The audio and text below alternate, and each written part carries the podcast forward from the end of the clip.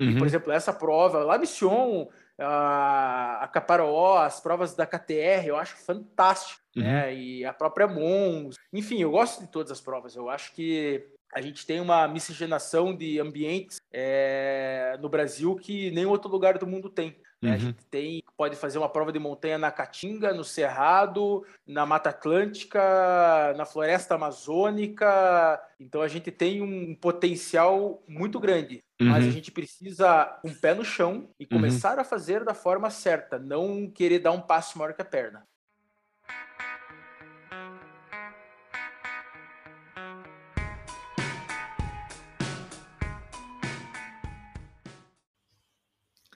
Fala, meus brutões! Seja bem-vindo no outro lado, onde a gente vai explorando as trilhas vastas da sua mente. Com quê? Com duas pernas e uma grande vontade de correr.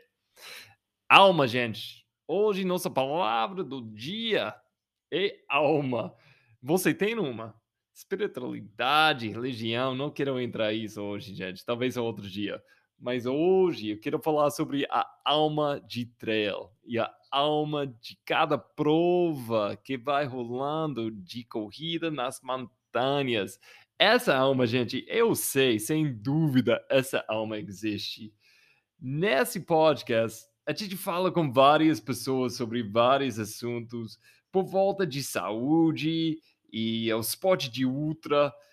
Porque é importante entender pontos de vistas diferentes, entender as, os processos e valores de outras, porque é um jeito espetacular para aprender o que você pode implementar na sua vida ou, no mínimo, que você precisa para mostrar mais compaixão e empatia para as outras. E puxa, gente, hoje em dia, compaixão e empatia e duas ferramentas que a gente precisa de treinar muito mais hoje em dia, porque o mundo precisa.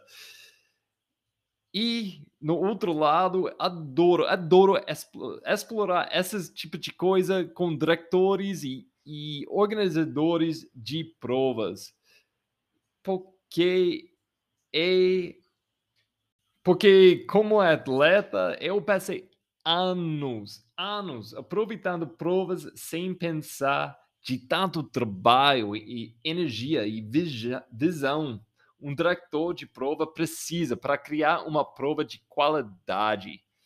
Muitas vezes nossa, nossos, nossa atletas, ai, a gente vai, a gente vai criticando os seus erros nas provas em vozes altas sem entender o que aconteceu nas bastidores do evento.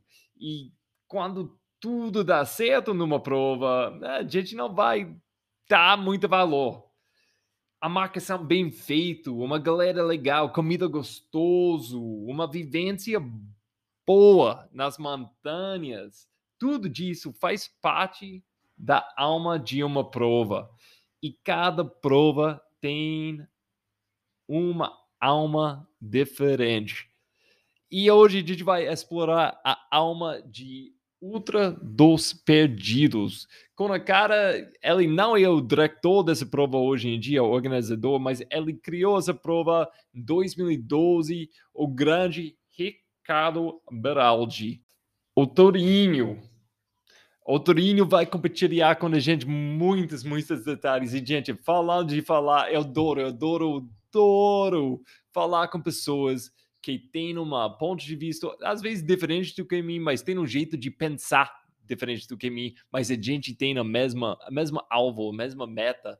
E nesse caso, ai, esse cara, graças a Deus, tem pessoas tipo Ricardo que vai pensando sobre os detalhes que eu nunca vou pensar com tantos detalhes de, de, desse, de, do jeito do Ricardo, porque esse cara é espetacular com esses detalhes de uma prova. Cada coisa eu vou perguntando sobre oh, o que a gente pode fazer com uma prova e ele entra com numa uma palestra sobre a fita certa que se tem que usar para marcar um percurso e como se pode marcar o percurso com a seta certa e a plaquinha certa, da, da, da. Ai, muito, muito bom que a gente tem pessoas como o Ricardo nossa comunidade de trail, gente. E como eu falei, ele criou essa prova de outro, outro maratona dos perdidos hoje em dia ele não é o diretor, ele criou várias, várias coisas numa época e a gente largou prova por prova, dando essas provas nas mãos dos outros, passando a, a bastão. E a gente vai falando sobre isso dentro dessa entrevista também. Foi uma conversa muito legal. Gostei demais, demais falar com ele. Acho que essa galera no Sul, eles têm um jeito de organizar coisas. Ah, nessa comunidade eles têm lá no Sul. É espetacular, é muito bom. A gente entra um pouquinho com isso na conversa. Gente, você está gostando do outro lado? Porque eu estou gostando de criar para vocês. É bom demais. Eu acho que é um palco muito muito legal criar para pessoas tipo Recado cantar a história e para você aprender um pouquinho sobre a alma de uma coisa, tipo uma prova. Gente, se você está gostando, como eu sempre estou falando, vai lá, dá uma likezinho. É uma outra coisa que eu estava pensando. Eu adoro, adoro, adoro. De novo, estou entrando nesse negócio de adoro hoje. Adoro ouvir podcast, gente. É uma, um jeito de consumir conteúdo que eu, eu, acho que é muito legal, porque você pode fazer em qualquer lugar, você pode jogar a fone de vídeo dentro dos seus vídeos e vai ouvindo, tipo, prestando muita atenção ou só deixando, rolando atrás. Eu adoro e eu vou ouvindo podcast enquanto eu estou correndo, lavando louços, limpando a casa, fazendo coisas, andando na rua. Eu quero saber como você está ouvindo o outro lado agora ah, se puder, dá, dá um pausezinho, ou você pode continuar ouvindo e tira uma foto agora. Manda lá na, nos seus stories, na Insta, ou pode, pode mandar diretamente para mim na Insta. Tipo, me dá, me dá um toque aí, uma mensagem aí, e me mostra pela foto como você está consumindo esse podcast agora. Eu gostaria de ver. Porque, ah, eu acho que é muito legal. Eu, às vezes, eu vou pensando, tem tantas pessoas que vai ouvindo podcast igual a eu. Então, dá um pausezinho, pode continuar ouvindo e tira uma foto. Me manda uma foto, me marca nos seus stories, ou, ou pode me mandar uma foto pelo, pelo uh, o direct message, o DM. Gente, vamos lá em frente. Estou falando demais. Eu sempre estou falando isso. Eu, eu, aperta record nesse, nesse, nesse, nesse treino aqui e eu nem tenho a mínima ideia que eu vou falar. E abre minha boca e cai tantas coisas e agora eu vou em frente, deixa Ricardo falar mais, porque estou falando demais. Abraço forte, gente. Vamos em frente e vamos falar com Ricardo, o Torinho.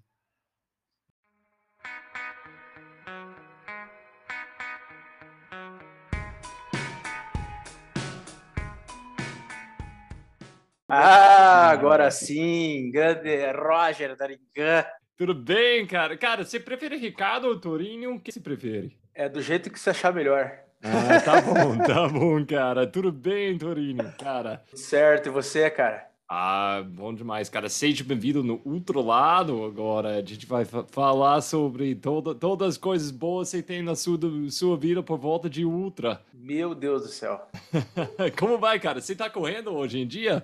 Eu vi um foto. nada, cara. Nada, nada, nada. Sou, eu sou o maior vagabundo da corrida que a corrida já viu, cara. Você fala de bons tempos no passado, tipo, ah, não, back in the day, quando eu estava uma jovem. Cara, eu tenho, assim, boas recordações da minha época de corrida. É, mas, assim, depois que eu comecei a organizar a prova, mano, aí virou a responsabilidade do, da paixão, aí virou tudo numa coisa só, e aí veio família, aí desandou, cara. Aí eu parei de treinar, parei de correr. Isso é coisa que eu acho que quem não entende dá uma confusão, porque, tipo, você vai dedicando a sua vida para a corrida para correr, mas se mesmo não vai correndo, tipo, tem que parar. Não. Tantas pessoas eu tenho nesse podcast, isso já aconteceu. Eles viram treinador, eles vai, eles viram tipo organizador de, de uma prova e de repente eles não, eles não vai treinando, fazendo o que Cara, eu, eu acho que o cara consegue se ele tem um, um psicológico bom assim, e assim, eu influenciei muito com a família também, né? Porque eu comecei a organizar, já veio o primeiro filho.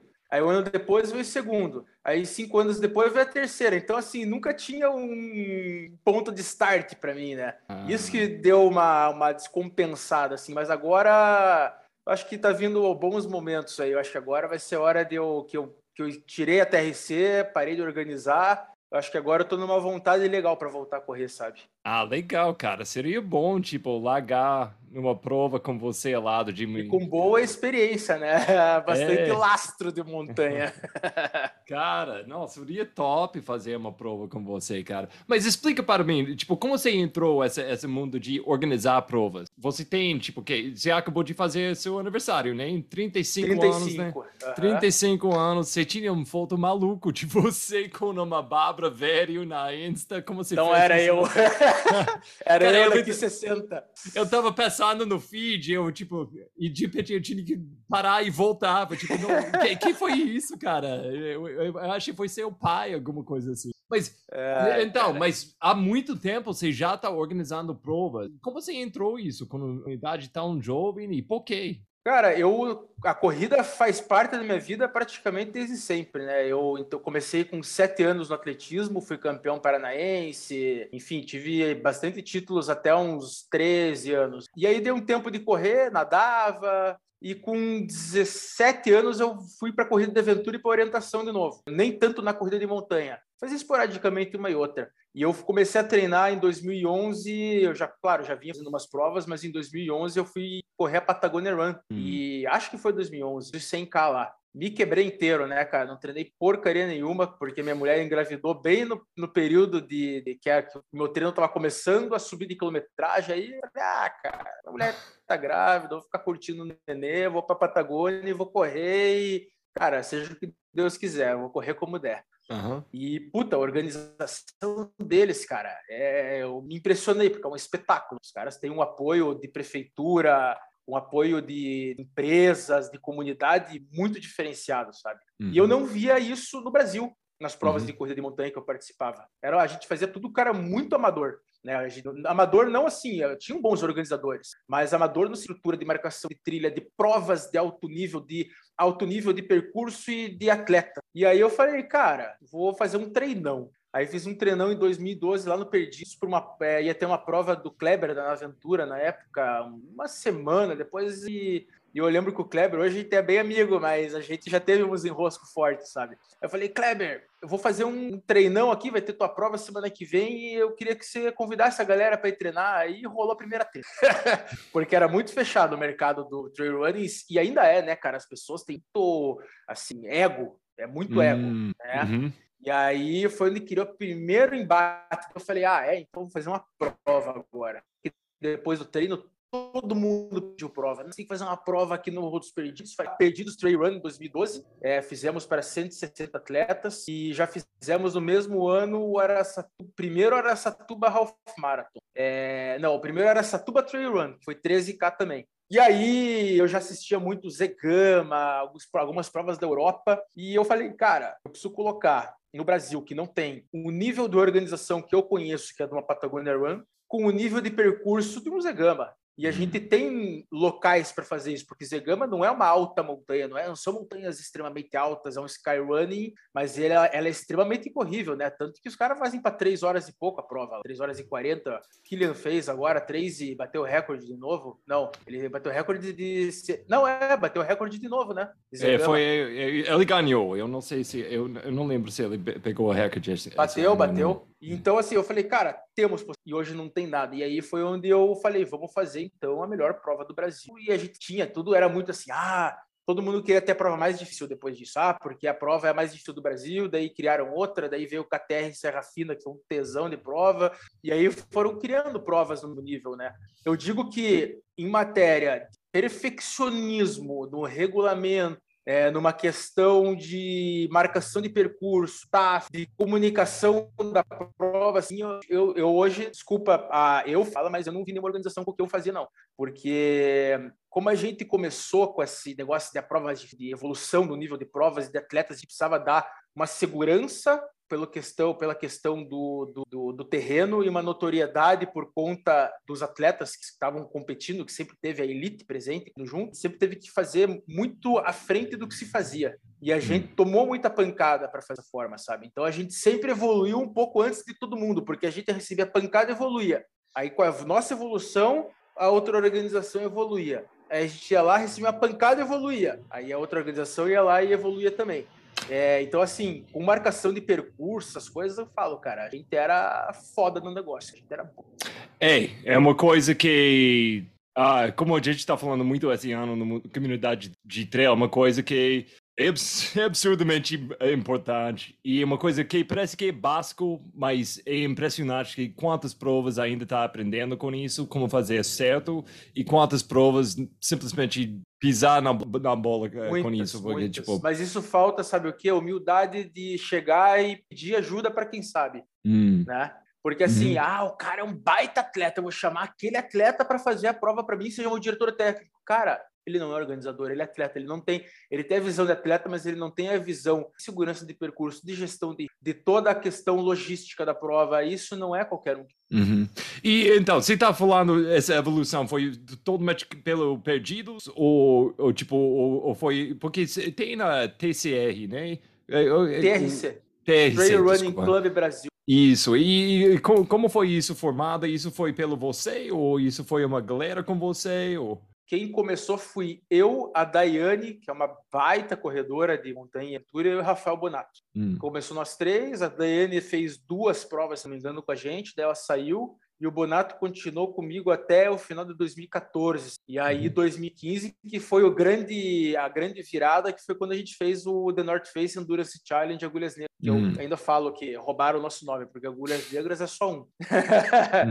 E foi assim, né? Eu acho que foi o, o, esse evento do Agulhas Negras foi o grande estopim para que abrisse a, a, o olho de muitas organizações da possibilidade de, de entrar em parques nacionais, unidades de ação, porque ninguém tinha tanto culhão, tanta coragem para chegar e entrar, né? E a gente não, eu sou engenheiro ambiental, então eu já sabia o caminho. Estudar plano de manejo, ver as possibilidades, aberturas, fazer reuniões, é, chegar com um projeto. Inclusive, isso foi o que deu abertura é, para agora a Evolution conseguir fazer o evento dentro do Parque Nacional, que para mim, cara, é o melhor lugar do Brasil, indiscutivelmente. Para mim, o Parque Nacional de Itatiaia é o nosso grande, grande playground da, da corrida de montanha. Então, que é, eles tenham bons ventos aí com esse evento, porque eles têm na mão a galinha dos ovos de ouro no Brasil. Uhum. É, então, com perdidos, é, tipo, você falou um pouquinho, o Alvo, quando você começou, você quis, tipo, combinar essa ideia de Patago Patagônia com Zigama, e, mas tinha uma evolution do, do, do, dessa prova também. Então, mas primeiro eu quero começar com o nome. De onde vem o nome a outra dos perdidos? Perdidos é o nome do morro lá, Morro dos Perdidos. Ok. Tem nada a ver Aí... atrás disso, tipo, perdido não, na ah, vida. mas a galera vai lá e se perde. Não, é o nome okay. do morro mesmo. É. Morro dos Perdidos. Ficou Ultra dos Perdidos. Maratona dos Perdidos, na verdade, é o nome original. Na verdade, o original é Perdidos Trail Run. E depois virou Maratona dos Perdidos, e aí quando a gente fez a Ultra, ficou Ultra dos Perdidos. Então, e com Perdidos, é, tipo, que, que é sonora em frente de vocês com Perdidos? Você sempre está em busca de ser o melhor prova no Brasil? Cê, que, que é a sua busca? É a sua missão com essa prova? Minha nenhuma mais, né? eu larguei tudo, meu amigo.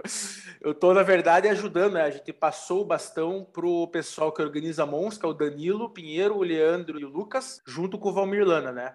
Uhum. Então, eles hoje são quem tocam perdidos. Esse ano eu ainda tô naquela passagem de bastão, então, assim, eu fui lá, fiz os contatos com proprietários, levei eles, mostrei quem são, passei toda a documentação de prova escrita e estou ajudando eles para que eles consigam no ano que vem ser autossuficientes, né?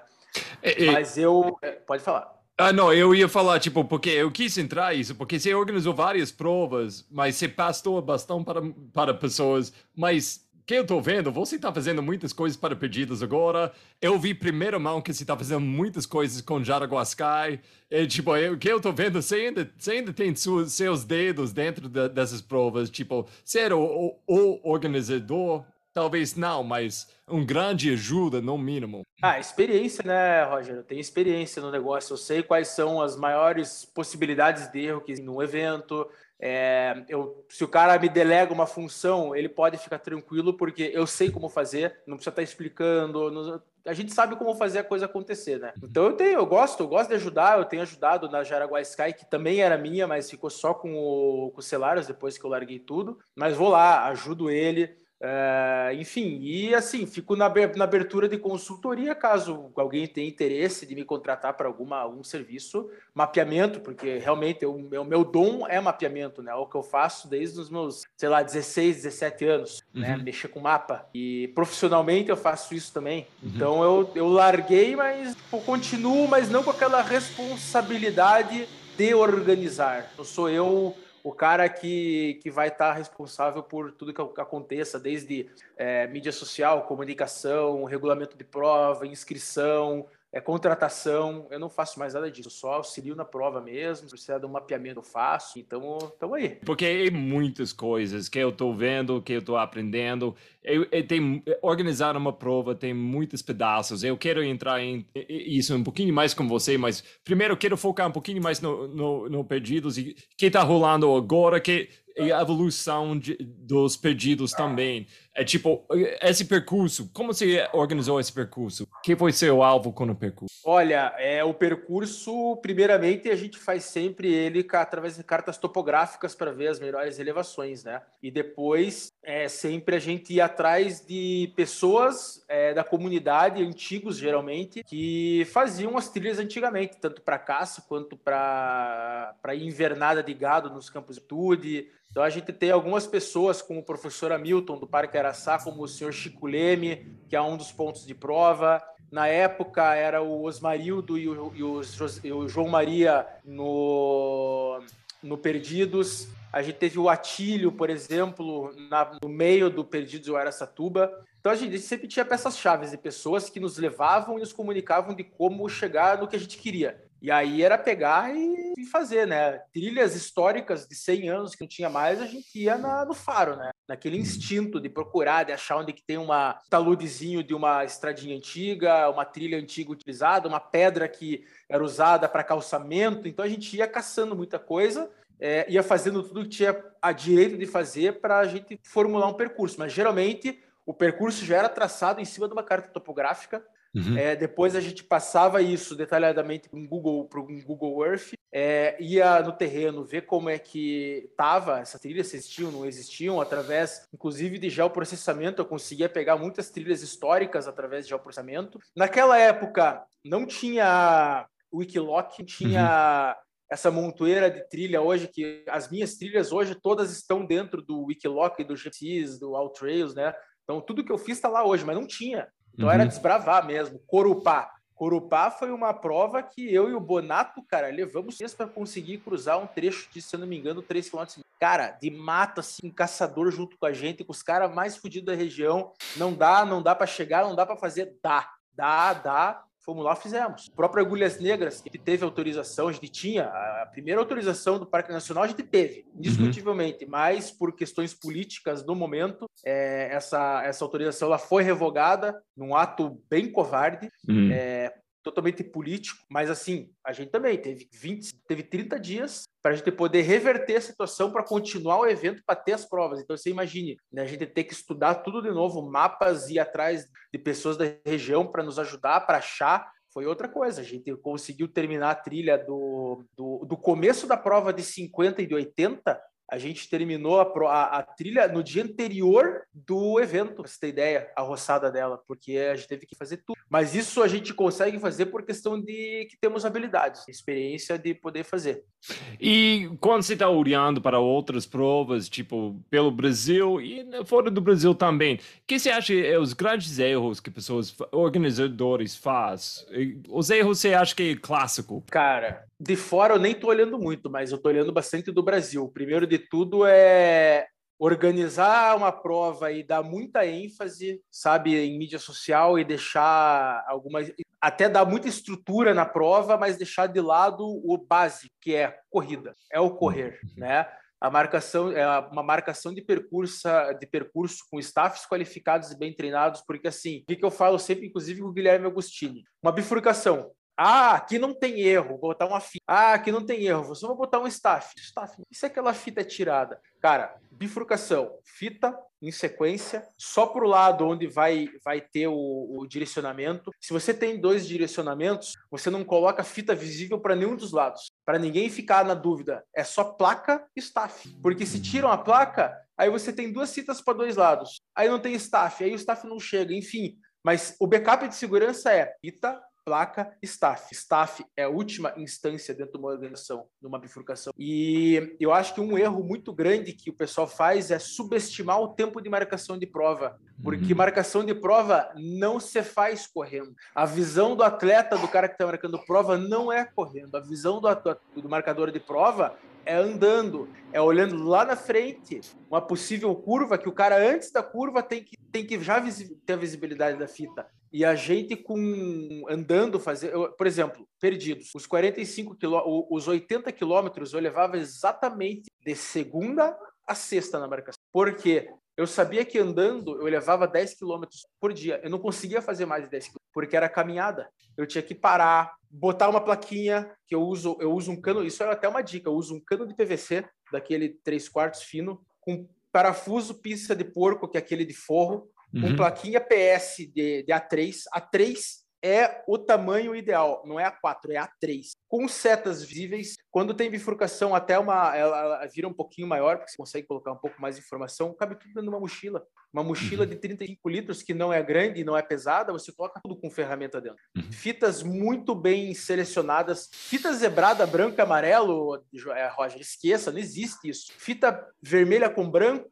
a última hipótese, mas assim, hum. fitas coloridas de muita, muita cor viva, que é o amarelo, geralmente para situações de atenção, é, ou quando você tem muitos percursos, você tem que acabar utilizando mais fitas, né? Mais vermelha, laranja e azul. Quando se tem campos de altitude, o amarelo também não pode entrar. O amarelo se confunde muito. Então fica o azul, o laranja e o vermelho, com cores vivas, fitas boas, de qualidade. É, então, assim, 45 quilômetros. Eu vou começar a marcar na terça-feira. Eu marco terça, eu marco a quarta, eu marco quinta e eu termino de marcar na sexta. Então, eu começo por, propriedades particulares onde é mais difícil se mexerem. Aí, na quarta-feira, eu vou para uma outra propriedade que também. O último lugar é o que tem mais possibilidades de suscetíveis a, por exemplo, retirada de fitas ou comunidade, etc. Uhum. Então tem toda uma logística criada que ela veio a partir das nossas experiências. Eu não comecei marcando perdidos, ah, eu tenho definido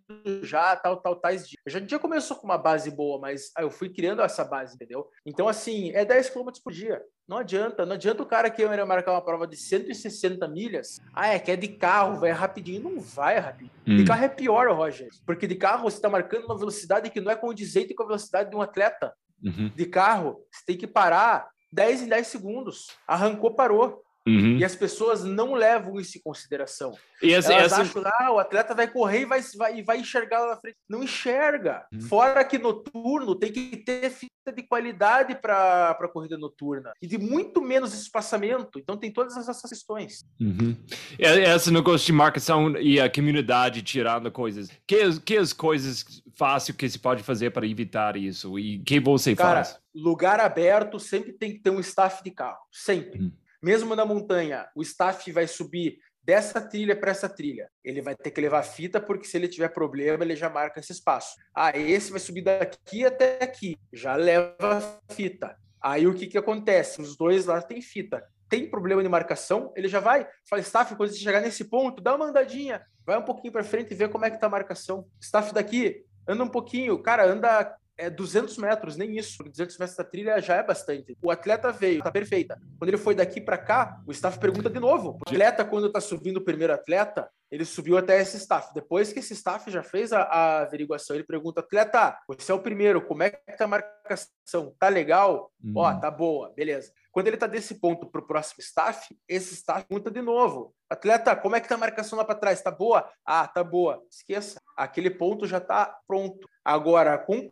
questão de locais abertos, estou falando em trilha, trilha de difícil acesso. Locais uhum. abertos, cara, sempre tem que ter um staff de carro fazendo uma averiguação. Por isso que eu falo, eu usava no Perdidos, eu usava 140 staffs para uma prova de 80 km, porque eu queria dar um suporte em PAs que o atleta não precisasse nem tirar a mochila das costas. Era vapt-vupt. O cara pegava, chegava, o staff já pegava, abria a mochila do cara, colocava água, já dava comida, já colocava sopa, o cara não se preocupava em, a não ser com checagem de equipamento, que também era um posto montado à parte, com 4, 5, que era só para checagem de equipamento, e com muita seriedade, para todo mundo ser checado e ser para todos. Então, o que eu vejo é assim, ah, o atleta, não, não, tá aqui, tá aqui, vai, vai, porque eu vou perder tempo. Não interessa, é assim, foi para todos. Se o atleta tem a malandragem de deixar a mochila dele de uma forma que seja mais estratégica e inteligente para mostrar os equipamentos, ele vai ganhar tempo do que aquele cara que é desorganizado e monta a mochila de qualquer jeito. Mas hum. tem que ser padrão para todos. Não pode ter desigualdade, né? Hum. Então eu vejo que os pontos principais são esses que eu falei, principalmente de você ter um planejamento da marcação trilha, sabe? Sem ah, o atleta vai ver. Não vai ver marque direitinho pro cara ter certeza, cara. Uhum. Não, cara, eu, eu perguntei o erro no percurso que eles fazem. Eu gosto de, tipo, você entrou essa conversa de o cor de marcação, sol de marcação, o tamanho de marcação. Você não falou nada de medalha, você não falou nada de a, arena, é coisa que uh, é importante, mas às vezes eu acho que tem uns provas que dá mais valor para esse, esse lado da, da prova, tipo, que Roger. é importante, mas para mim, se a marcação tá péssimo, é, é percurso. A, a, a gente prova... começou com um inflável emprestado, com um inflável emprestado de estrutura. A gente demorou anos para se estruturar, não foi de uma hora para outra. E hoje as, as, empresas que organizam, elas já querem começar fazendo show antes de terem a experiência de saber fazer uma prova, entendeu? E não precisa. Pô, deixa eu falar. É, isso ficou em off, cara. Eu me desculpei muito com os celários, mas você soube que teve um erro na prova de Jaraguá Sky do, dos 30 quilômetros, dos 35 quilômetros. Uhum. E esse erro, quem não chegou, o staff que não chegou, fui eu. Uhum. Fui eu. O Celários marcou com fita, mas assim, se ele tivesse colocado a placa lá, mesmo eu não estando lá, uma placa com direção, com seta para direcionando os atletas, ó, 35 e, e 50, esquerda. Ó, ida, ida. 35 e, e 50, esquerda. Volta na mesma placa, 30 e 50, direita. Ou uma placa de frente para sair da trilha. O cara tá chegando, ó, 35 e 50 para esquerda. E aqui, para quando o cara voltar, de uma forma que esse cara que está vindo não veja, desse lado aqui, obscura, uma outra seta indicando para o cara ir para a direção. Se tivesse a placa, eh, não teria tido nenhum problema, mas não tinha placa, por exemplo. E uhum. eu, eu fui o cara que não chegou a tempo. Lá, uhum. em, lá em cima. E eu fiquei assim, desolado, cara. Eu que parar, tomei um gole de cachaça lá dos caras para eu poder me acalmar. tomei aquela cachaça, dormi, cara, 20 minutos, você coordenou, eu falei, cara, segue jogo. É, é, não, aquela. A, contornar a, a, prova, entendeu? Uhum. Não, aquele dia na Jaraguasca, eu, não, meu coração tava com você, porque. Ai, eu, eu gostei como você assumiu. Você foi tipo, não, foi eu. E se não fez desculpa, você, você falou na hora, e, e foi eu. E eu vi na sua cara que foi tipo, não, isso foi uma coisa trágico para você. Trágico. E. e... É foi difícil assistir, mas na mesma hora eu gostei como você não fez desculpa e você foi em frente. Você foi tipo, aconteceu, eu errei, mas vamos em frente. A e a prova não era minha, esse é o pior, né, cara? É.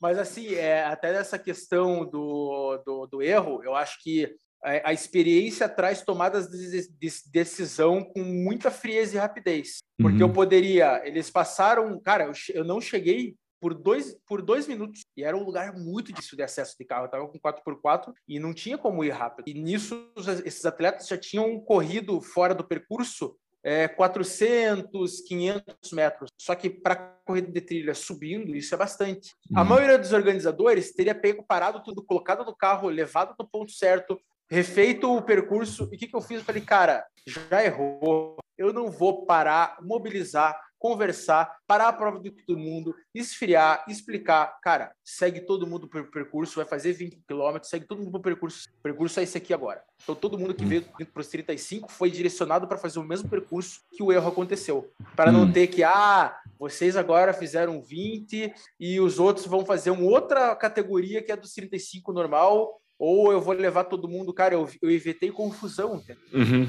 É, é, não, uma coisa você tem que tomar essa decisão na hora e vai em frente. É, é isso. Então, o que aconteceu não foi ideal, mas eu gostei do jeito que você pessoalmente lidou com isso. Mas falando mais de perdidos, que é seu alvo, tipo, com provas, tipo, perdidos e, e pensando da comunidade, você está pensando de correr, você está que que é sua motivação com isso? Cara, hoje, eh, na verdade, assim, eu fiz a prova do Perdidos pensando em eu correr ela. Isso foi a motivação. Hum. Eu vou fazer uma prova, cara, que eu tenha vontade de correr, e foi o Perdido. Eu acho que o Perdidos hoje, como prova de montanha, ela é, é o ápice, porque ela é muito corrível, ela tem tudo de montanha, tudo de biodiversidade, de ecossistema. Você vai de floresta ambrófila densa para ambrófila mista, para campo de altitude, com montanha é, com, meteorolo... É, com partes meteorológicas assim muito diferenciadas que podem mudar em minutos, segundos. Então ela é uma prova muito completa, sabe? E com trilhas 100% corrível. Você não uhum. tem trilha que não corre, você corre a prova inteira. Você não tem rasga-mato, ela é inteira roçada, a gente roça com uma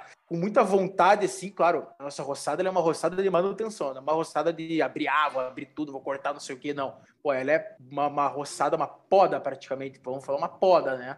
Hum. De passagem. Mas eu, esse ano, a, a minha intenção era correr ela, mas eu fiquei, eu tive um problema de saúde bem sério em fevereiro para março e eu não tô nem perto de condições de correr ela, né? Então esse ano a minha intenção, até falei pro Valmir que eu quero aqueles sininhos que o pessoal usa nas provas, que eu vou ficar lá em cima da Aracatuba, de staff, vou levar meus filhos, minha mulher, vou levar mais uma galera, nós vamos ficar agitando lá em cima. Gostei, cara, é, gostei. Eu, eu, não, eu, eu, vou te ver aí, porque eu, vou correr, eu vou correr essa prova agora. E, e mas e você falou sobre como agora Perdido está na, nas mãos do Danilo e a galera que faz Mons, né? E ele está fazendo bom trabalho com Mons, eu sei. É, é o que eu estou ouvindo, ele está fazendo bom, bom trabalho com, com Perdidos, a continuação com Perdidos. Ele está entrando outras provas também. E que eu percebi quando eu estava lá na Jaraguascai com você é tipo, o Sul você está fazendo um bom trabalho aí. A comunidade que tem aí é muito, muito legal e vocês são organizados. Eu voltei, eu voltei para a minha galera aqui em Belo Horizonte e eu falei com eles, foi tipo, gente, eu adoro nossa galera aqui em Belo Horizonte, a galera de Boi Preto, mas puxa, essa galera no sul, ela está fazendo uma coisa especial. Essa, esse negócio de organizar provas, comunicar entre si mesmo, criar essa coisa para jovens que o, o, o que a galera de Life Running está fazendo com, com jovens, eu acho que é espetacular. Como que é essa comunidade para você e, e, e como você vai vendo essa comunidade no, no Sul? Cara, eu vou ser sincero com você. É, eu acho que eu comecei muito cedo a organizar prova. Eu comecei com 24 anos e levando muito tapa na cara, né? Porque é mais suscetível a erro e a críticas, né? E, cara, críticas naqueles momentos me derrubaram muito. Então eu tinha muito assim, putz, cara, eu acho que ninguém gosta de mim. Eu, eu sabia que não era assim, porque eu tinha muito amigo com todo mundo. Mas eu fazia uma prova, dava um problema, cara, eu já baixava a cabeça e falava, cara, que merda. E vinha uma, uma crítica, duas, no meio de 500, para mim aquilo já era uma devastação de mundo. Então eu fiquei muito tempo longe, é, afastado das pessoas. Hum. É engraçado isso. Uhum. Mas eu tenho muitas pessoas que, inclusive, cara, foi uma é, duas situações, né, que eu vou falar para você. Uma foi o Perdidos 2016. Perdidos 2016 a gente fez em 2015 assim, cara, que foi a melhor prova do mundo patrocinada pela The North Face, foi alucinante, tinha mil pessoas e a gente fez 2016 de novo e 2016 a gente teve o problema da chuva. E assim, eu sou engenheiro ambiental, sei do que das possibilidades climáticas e do que um rio pode pode pode causar. Eu sei é, das características do lugar, porque assim é, isso foi uma coisa que eu não falei, mas é, eu tomei uns processos lá e foi uma das coisas que eu coloquei dentro do, do, do processo para de defesa que, cara, existe todo um estudo climático para se organizar uma prova, o porquê de um período da prova. Por que julho? porque julho é o mês de seca, é o mês que tem menos pluviosidade. É, o, o, a, minha, a minha pluviosidade em julho é a menor do ano. A possibilidade de frentes frias naquela, naquele mês de julho era menor. Então, tudo foi estudado para que fosse naquela data. Então, isso é uma defesa. E o porquê de eu escolher é, aquele, aquela data para aquele local? É, então, assim, colocando agora é, perdidos nesse ponto, é, é eu recebi muita crítica no, no momento da prova, porque as pessoas, os atletas, é aquele calor do momento, porque eu treinei, porque eu consigo passar, porque eu sou o super-homem, eu sou o super-atleta, eu sou o campeão. Meu amigo, eu, eu, tenho que ser justo com todo mundo. Se existe risco para um, existe risco para todos. Hum. Se eu tenho uma situação na Serra Fina de uma instabilidade climática com problemas gigantescos no cume que vai colocar em risco, eu não posso arriscar a vida do atleta porque eu quero que o meu evento seja um sucesso. Eu tenho que ter um plano B, eu tenho que ter um plano de contingência para desviar aquele percurso, deixar o percurso ou menor, ou com uma dificuldade menor, mas que ele aconteça e não prejudique os atletas, não bota a segurança deles. Em... Os organizadores de prova não entendem. Então, então uh, os atletas, naquele momento, não era nem pelo calor do momento, eles não entendiam o que estava acontecendo, eles nunca tinham sofrido uma condição climática e nenhum problema de prova, até hoje no Brasil, daquele, daqui, daquele fervor. Então, assim, foi difícil para eles compreenderem até depois. Só que uhum. depois eu fui elogiado. Depois todo mundo bateu palma, mas eu sou demais. Uhum. Foi assim até todo mundo entendesse, não tem ideia de como assim eu caí, cara. É, é, espiritualmente, moralmente, psicologicamente, fisicamente. Eu demorei, eu e a Camila demoramos uns três meses para se recuperar. Não foi fácil. Só que a gente depois, com muitas pessoas, depois de passar todos aqueles momentos, todo mundo passou a bater palma para a gente e viram que, que a gente era profissional e que a gente tinha responsabilidade, entendeu? Então, uhum. eu acho que esse foi o maior aprendizado que a gente teve, assim, para poder evoluir. Cara, cara, como você está sentindo com essa volta de provas, depois essa, esses dois anos seca de prova? Agora a gente. Ah, sei lá, é uma coisa, não sei se eu tô vendo coisas com olhos novos ou coisas muda, estão mudando, mas parece que tem muito mais provas e eu vou falar, tipo, até agora tem mais provas boas. É tipo, o que eu tô vendo, tipo, o Mons ano passado foi excelente. E, e, o Cambotas foi, foi uma grande prova. vou esquecer várias provas aqui, mas o Evolution que rolou,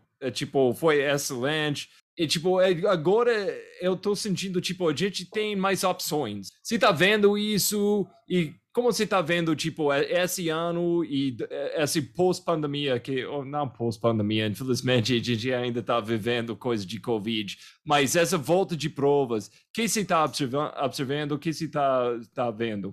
Na minha opinião, as provas organizadas, novas, organizadas por já organizadores, que já eram organizadores, têm sido boas. Uhum. As novas provas que estão surgindo, que não são feitas por organizadores de uma já é, com certas provas no currículo não estão sendo. Eu fiquei uhum. sabendo de várias provas que para mim foram excelentes perante mídia social, perante boca a boca, mas que perguntando e falando pessoalmente com as pessoas que participaram, a gente não foi isso, né? Uhum. É coisa que não era abafada antigamente, porque as pessoas falavam na mídia social muito mais do que falam hoje. A cara, a crítica não era nem com o Instagram. Instagram não era o problema, o problema era o Facebook. O uhum. Facebook, até uns 4, 5 anos atrás, era bombástico. Hoje não é mais tanto, não usa mais tanta plataforma. E eu acredito que as pessoas ficaram um pouco mais polidas nas críticas, o que é bom, mas é, você vê que hoje muita coisa fica amortecida, né? Uhum. Mas que sirva de lição para que os novos organizadores, organizadores de primeira viagem, é, se é, cresçam com os erros, né? Peguem aquele erro e, ah, não, ano que vem eu vou fazer diferente. Não, bota no papel, escreve. É, eu, depois dos perdidos de 2016, o que eu escrevi de documento de contingência, plano A, B, C, D, E, F, daqui para cá, daqui, se não der problema aqui, dá problema aqui, vai daqui para lá, de plano de gerenciamento de risco. É, gastei, é, para você ter ideia, cara, eu, gastava pro perdidos entre staff, é, segurança de prova, radiocomunicação de eu gastava uns, cara, 40 mil reais. E a radiocomunicação é o que faz uma prova acontecer com eficiência. E as pessoas não contratam pessoas eficientes na radiocomunicação. Ah, vou, vou alugar lá é um meia dúzia de HT e vou. Não, cara, tem que ter equipamento, equipamento bom, pessoas que saibam coordenar uma radiocomunicação. Porque uhum. a radiocomunicação, ela é, ela, ela te evita problemas, porque assim,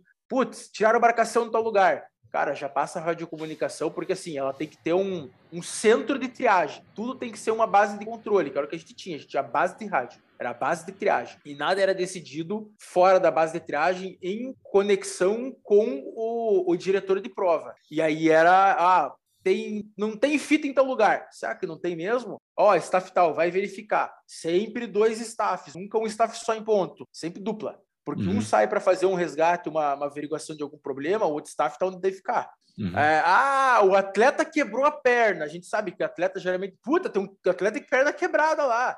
Cara, o atleta já passou, não tem ninguém. Uhum. Então, tudo isso tem que ser triado, tem que ser anotado, a gente tem que ter um, uma planilha de anotação de tudo com o horário. Isso evita processos de responsabilidade civil uhum. dentro da nossa, dos nossos eventos. Se eu tenho um problema de prova, que aconteceu, inclusive com os salários, é, eles acionaram o seguro de um atleta que teve um problema, o seguro pediu a ficha de, de base de radiocomunicação. Estava lá, o horário da prova prova, o que aconteceu, o staff que falou, o seguro pagou. Se não tivesse aquele backup de rádio, o seguro não tinha pago do atleta. Então você tem tantas vertentes de organizador, tem experiência, tá? Eu não estou dizendo eu, Estou dizendo que tem muitas pessoas, não, não, na verdade não muitas, mas tem algumas pessoas com experiência que utiliza. Uhum. Não adianta pegar atleta porque o cara é um bom atleta. Não, o cara é um atleta, ele não é um organizador. Uhum.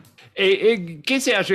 O Pedidos faz parte do Skyrunning. É uma coisa que agora tá mais ou menos novo. Não, tá novo. Esse ano, primeiro ano, a gente tem uma pontuação de Skyrunning que você acha esse, esse tipo de organização de skyrunning isso é um benefício para o Brasil em trail, tipo para criar um padrão para organizar uma prova? Que é a sua opinião com isso? Olha, é, quando eu, quem trouxe a Sky para o Brasil, eu, eu, comecei a comunicação, até estava vendo, estava falando com a Aquino, e eu vi umas documentações minhas de e-mail que em 2013 eu já tinha feito contato com eles, não, não consegui muitas coisas. Em 2015 voltou, 16 efetivou, para acho que para 17 ter o primeiro é, é, Youth Sky Running National Champ. Foi uhum. a primeira prova e junto com o Aracatuba o, o, o National Champ. E eu acho que a grande, grande passo foi quando a gente fez em 2019 o Continental, né? Puta do evento. O Continental foi animal. Eu criei um padrão, eu criei um regulamento, eu vou te mandar depois isso, que é um documento aberto,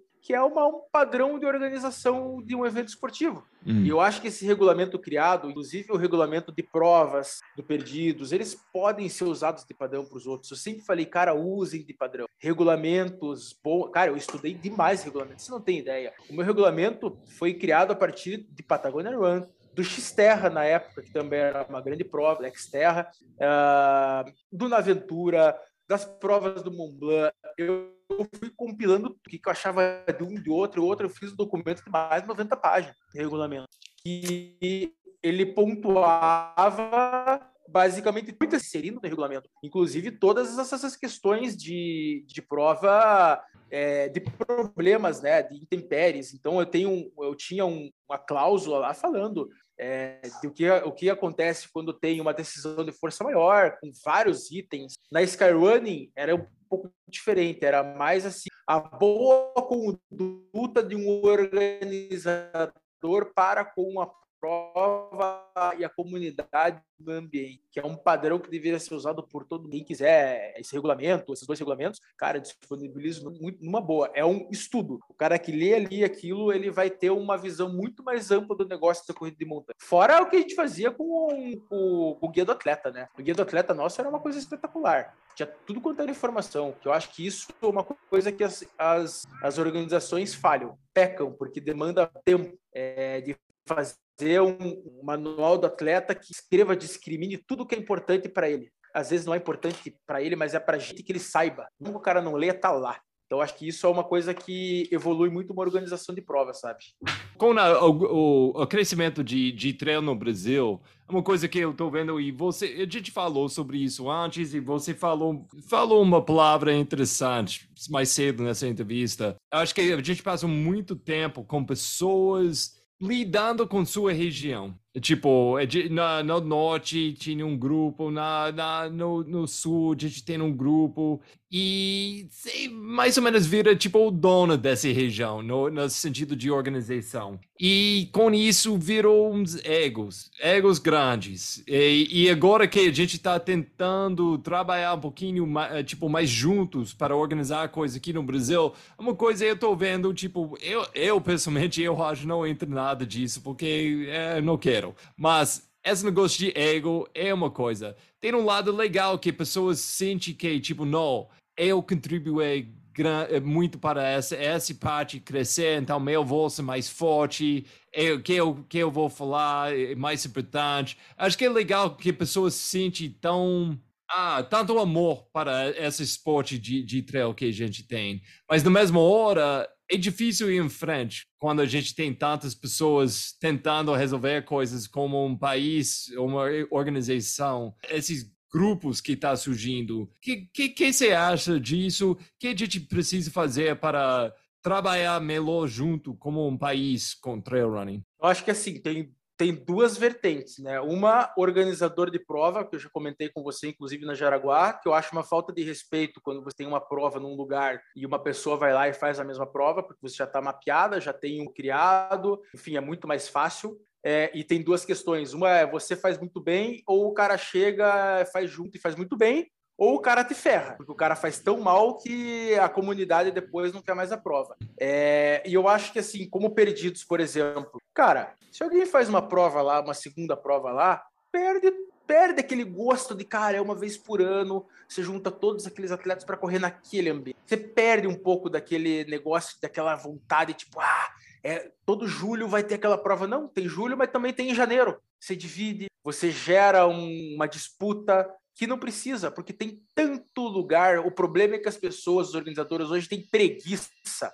Não é nem preguiça, falta ó, hum. falta um pouco de, de, de vontade e de conhecimento porque eles só vão aonde já existe alguma coisa criada. É, então esse é um ponto, né? E o outro ponto é, cara, ninguém é difícil falar, mas é, quando a gente organiza, a gente sempre fica um pouquinho com aquele coração de putz, é, dividido com, a, com, com outro organizador, porque às vezes você fala, putz, o sucesso do cara às vezes é o meu insucesso. Uhum. Tem muito disso. Uhum. Mas eu acho que a gente não vai evoluir se tiver união. Eu acho que tá muito. As coisas estão muito na garra de poucos que não fazem muito, que não dividem as ideias, enquanto tem muita gente querendo fazer que pode fazer que tem aberturas muito boas para poder fazer. É, então, assim, eu acho que a gente tinha que ser menos individualista.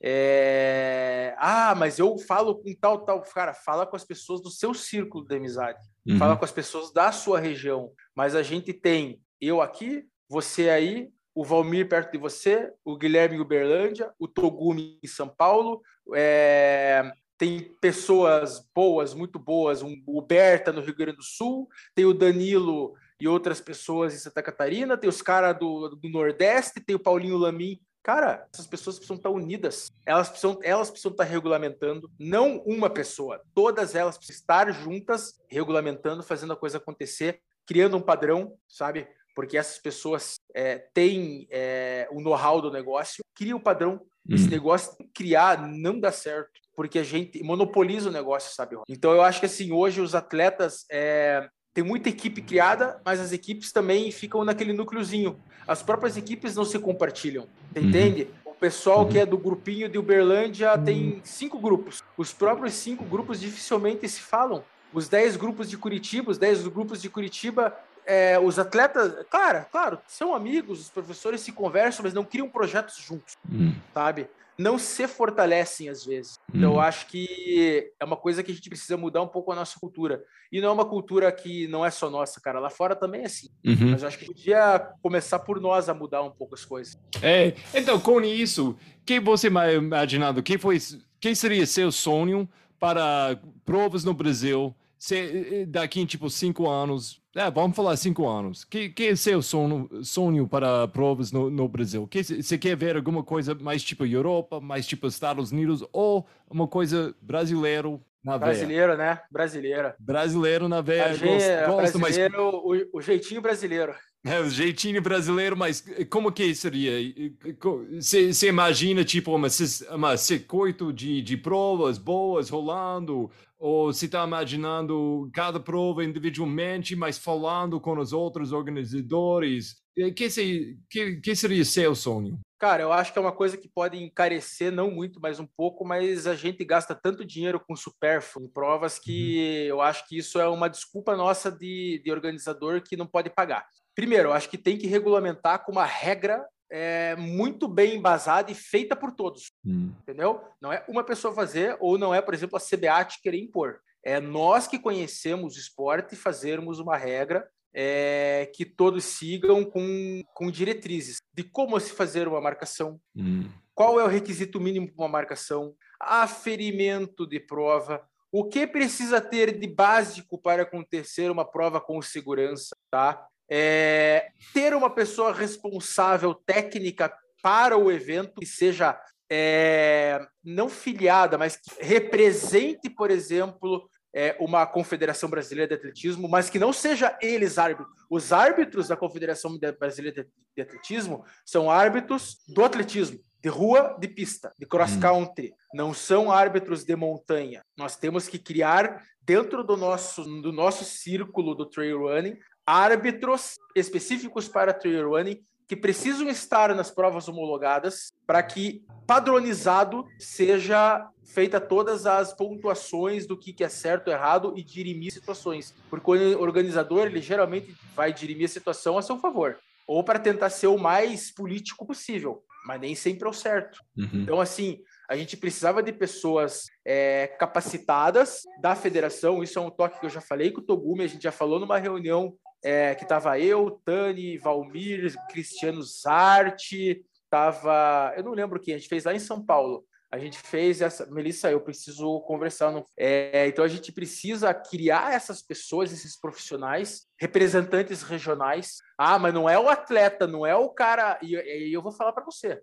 atleta é muito menos qualificado, eu vou te falar porque eu sou atleta, eu sou organizador e eu sou um, um, adorador de esporte. O atleta, ele é menos qualificado, mais indiscutivelmente do que um organizador. Uhum. O organizador sabe o que acontece no backstage do negócio. Uhum. Ele sabe as situações que acontecem por trás que o atleta não tem nem ideia. Uhum. E é atrás que tem que estar tá o cara da federação, o cara que vai estar tá junto com o organizador. E isso é o que acontece nesse car running dentro desse documento que eu falei é, esse esse documento que a gente criou tá lá. O, o vai ter que estar. Tá, cara, eu, eu, nem lembro para falar a verdade como que era, mas tinha uns três ou quatro pessoas e eles eram os órgãos máximos dentro da prova, não era o organizador. Hum. O organizador organiza e faz acontecer. Quem é, quem é a parte burocrática, ah, o atleta cortou o caminho, ah, tem um atleta que foi desclassificado. Isso que vê essa situação é o diretor técnico de uma confederação ou de uma federação. Não é um organizador. O organizador é quem faz acontecer. Você entendeu? Porque numa uhum. prova de rua, o organizador faz acontecer, mas quem dá as regras é o, o cara da Confederação Brasileira, da Federação do Estado que está lá, uhum. cronometrando, junto com a cronometragem, dirimindo as situações. Então, para mim, esse é um ponto muito importante, extrema importância. Não, legal, cara. Então, Perdidos está chegando daqui. Tipo, eu acho que essa, esse podcast vai rolar semana que vem, né? Eu vou divulgar que, que, pessoas que vai participar na né, Perdidos, que tem uma, uma mensagem que você quer compartilhar com eles, que se está esperando para eles, enquanto se está esperando eles em cima da montanha com seus, seu sino tocando com, com a, família. Cara, você tem sino? É, é, eu tenho não, mas é, se, se, Se tiver um para mim, eu vou correndo com ela. Eu tô tentando achar uns sininhos, cara. Até eu tava falando com o Valmir agora pra gente mandar fazer uns pra, pra prova. É, cara, Perdidos é fantástico, né? E cada prova lá é uma prova. É, a, montanha, ela muda muito, a trilha, ela tem muita, é, muita mudança também. É, um dia tá muito úmida, outro dia tá seco, um dia ela é rápido, outro dia ela, ela é um pouco mais devagar, clima frio, clima quente. Nascer com o nascer do sol, sem nascer do sol, muita neblina, pouca neblina. Então, o que eu falo é tenha bons equipamentos, vá bem equipado, é, porque todas as situações de prova podem acontecer lá. É, respeita bastante, respeitem bastante as regras do que a organização pede, porque se ela pede é porque em algum momento você pode estar utilizando ela. E muitas vezes é a tua vida que está em jogo por conta de apenas um apito, né? Ah, um apito, hum. é, cara, mas é o apito que o staff pode ter ouvido, ou o atleta pode ter ouvido, você está caindo numa greta, numa grota, né? É, greta é gelo, grota é grota uhum. de, de, pedra. Isso. Então, assim, são muitas situações de, de risco que acontecem, que podem acontecer. Uma manta térmica pode salvar a tua vida. Pode uhum. estar o maior calor do mundo. Você torceu o pé, fez algum problema, você ficou parado, teu corpo esfriou, já pode dar uma hipotermia. E a manta uhum. térmica, ela vai, ela vai te manter aqui, para não ter aquele resfriamento drástico, um vento pegando. É... Cara, é, eu acho que é basicamente isso, né? É uma prova de montanha que muitos querem fazer. Então, fica preparado todo mundo para trilhas lindas, mas fica preparado com seu kit de, de itens obrigatórios e itens, não só porque eles são obrigatórios, mas itens que podem salvar a sua vida. Então, fica pre preparado para essas duas coisas, para passar, passar os melhores momentos da sua vida, mas com todos os kits para salvar a sua vida também. E, cara, muito bom. Vamos, vamos fazer um tiro muito Pô, já rápido. acabou, cara? Nem já tá- falei tá... nada. cara, isso é coisa. Depois, uma hora, uma hora de falando, a gente nem falou de, de, de cambu, a gente nem falou de ayahuasca, porque você, uma das poucas pessoas que entende esse mundo de cerimônia de ayahuasca e uma outra maratona, a gente nem entrou isso. Então, você vai voltar ah, no futuro, é. você vai voltar no futuro para Aí, isso aí, Tchê. E o, cambu, e o cambu oh. foi feito, ó, o cambozinho foi feito no domingo, ó. Nossa, você fez de novo, cara. nossa, cara. Nossa, você tem proteção da mata, nossa. A, a medicina Inclusive, da floresta é, amanhã, na veia. Amanhã eu tô lá, cara. Amanhã eu tô lá com o Leandro e com o Lucas. Ah, ah bom Perdidos lá, vamos começar pouco tempo para a prova, né? E, cara, eu acho que a gente falou de coisas que dificilmente são conversadas nesse nosso, nosso contexto do trail running, né? É, por falta de conhecimento, por, sei lá, falta de vontade, eu não sei, mas. Ou falta. É, mas eu acho que precisam ser levadas à tona de novo, porque a gente teve momentos em que essas situações todas que eu falei, a alta grande, isso baixou-se, sabe? É, desanimou. Eu acho que isso precisa voltar. E você é um cara que poderia estar tá também encabeçando isso aí junto com algumas pessoas, sabe? Ah, cara, eu acho que acho que essa conversa é importante para todo mundo ouvir. Infelizmente esse ano tem muitas mais pessoas falando abertamente porque eles eh, não infelizmente, mas felizmente tem pessoas falando abertamente de que prova está fazendo errado. E que eu tô vendo, tipo, agora a gente tem mais escolha. Então, quem está organizando as provas tem que ser preparado, porque, infelizmente, se não der certo, pessoas têm outras escolhas, é, elas têm outras opções. E mas meu meu alvo, meu meu eu estou esperando com conversa mais assim, pessoas sabendo como a, a atleta como organizador, como as pessoas ajudando, todo mundo está vendo essa comunidade com pontos de vista diferentes. Ah, esse jeito a gente vai ficar com uma comunidade muito mais saudável, muito mais ah, com muito mais compaixão, compaixões entre a gente e muito mais tipo entendimento de ponto de vista de outras pessoas. Porque eu honestamente, tipo, eu detesto como atleta que eu passei muito tempo tipo, só aparecendo nas provas e fazendo a prova saindo eu já eu não gostei eu, quando eu vi atletas reclamando de detalhes que não é verdade, não não faz sentido o, o organizador reclamando sobre as atletas fazendo ah, é mimimi demais, ou reclamando porque a marcação não estava bom, mas eu acho que estava bom. E, tipo, e foi uma falta de entendimento entre nossa comunidade. E tomara que com mais conversa assim, a gente pode abrir mais portas e a gente pode incluir todo mundo nessa, nessa comunidade muito legal que a gente tem. E tem mais pessoas aproveitando claro. a que é a coisa mais importante. É, até você falando assim de marcação, por exemplo, eu acho errado a forma com que, por exemplo, a La Mission, que é uma puta de uma prova, marca. Ah, hum. porque os argentinos marcam dessa forma e eles querem. Cara, aqui não é Argentina e a nossa montanha é completamente diferente dos argentinos. E a corrida, para mim, mesmo lá na Argentina, cara, a corrida precisa ser visível. Você precisa hum. ter, é, é, cara, é, precisa estar tá focado na corrida sem ficar por, por aqui ou por ali. E agora? Uhum. Eu, vou, eu vou diminuir um pouco o meu ritmo porque eu quero ver se eu encontro. Cara, não pode. E uhum. outra é, por exemplo, é uma prova que eu tava torcendo muito, mandei pro organizador, cara, várias mensagens, era a Caparaó, né? Hum. A Caparó, para mim, cara, eu tenho aquela, o mapeamento daquela prova desde 2013, porque era um uhum. lugar que eu lá atrás vislumbrava. É uma baita prova, mas faltou talvez um pouco de tato para o cara entender que era estrada de chão e que precisava ter uma segurança de marcação diferenciada. Né? Uhum. Então, isso são coisas que a gente vai aprendendo. Eu tenho certeza que ano que vem vai ser um baita sucesso a prova. Mas já poderia ter sido esse ano. Foi por, uhum. talvez uma. Putz, aqui não vai precisar de staff, eu tô com pouco staff, então eu nem vou colocar aqui porque aqui é um lugar tranquilo. Cara, não é. Então, esses são planejamentos que a gente vai construindo ao longo uhum. dos anos. Não adianta, primeiro ano, achar que você vai ser perfeito, que não é. E, por uhum. exemplo, essa prova, lá Mission, a, a Caparó, as provas da KTR, eu acho fantástico, uhum. né? E a própria Mons, enfim, eu gosto de todas as provas. Eu acho que a gente tem uma miscigenação de ambientes é, no Brasil que nenhum outro lugar do mundo tem. Uhum. A gente tem, pode fazer uma prova de montanha na Caatinga, no Cerrado, na Mata Atlântica, na Floresta Amazônica. Então a gente tem um potencial muito grande. Uhum. Mas a uhum. gente precisa um pé no chão e uhum. começar uhum. a fazer da forma certa, não querer dar um passo maior que a perna. Muito bom, cara, muito, muito bom. Então, cara, muito obrigado por seu tempo, foi excelente, mas você está me devendo uma conversa sobre essas coisas, as medicinas da floresta, mas em breve a gente vai falar de novo. Vou te ver em breve lá na, na, na, na Perdidos, eu estou muito animado a fazer Já venha prova. antes, venham, venham os dois dias eu, antes para gente eu, Eu estou chegando terça-feira, então... Eu, Terça eu vou... agora já? Vai ficar um mês, Não, não, então? não, não, não, duas semanas.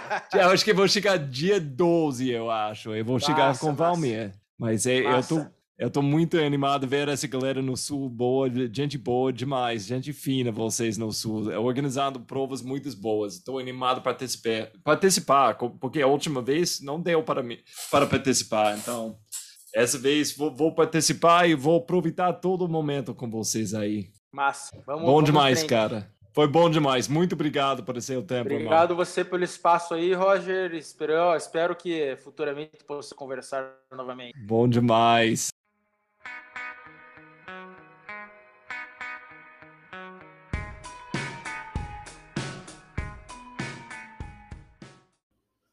Maravilha, né?